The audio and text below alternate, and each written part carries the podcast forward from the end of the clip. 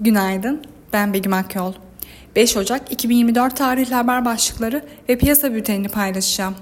ABD tarım dışı istihdamının Aralık ayında bir parça daha yavaşladığı tahmin ediliyor.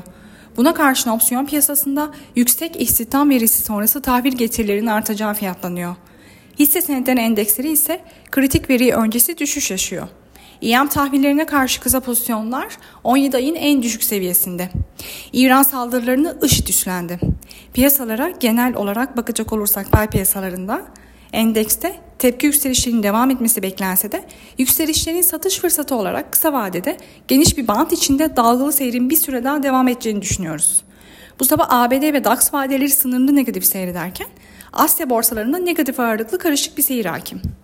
Teknik analiz verilerine bakacak olursak gün içinde 7510 ve altına gerileme alım fırsatı, 7635 ve üzerine yükseliş ise gün içi satış fırsatı olarak takip edilebilir.